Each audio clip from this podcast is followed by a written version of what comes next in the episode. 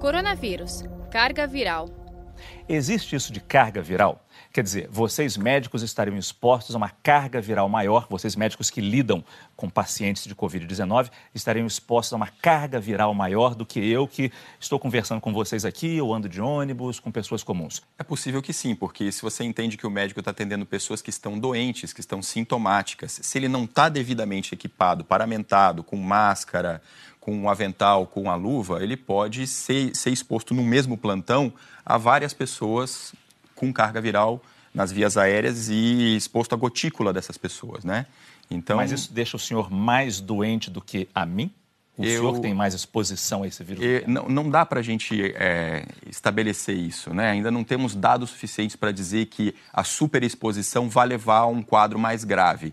Mas o que a gente entende é que a superexposição vai levar ao adoecimento de alguma forma, né? Então, as pessoas, os profissionais de saúde que estão na linha de frente atendendo pessoas, eles estão realmente mais expostos. Saiba mais em g1.com.br/barra coronavírus.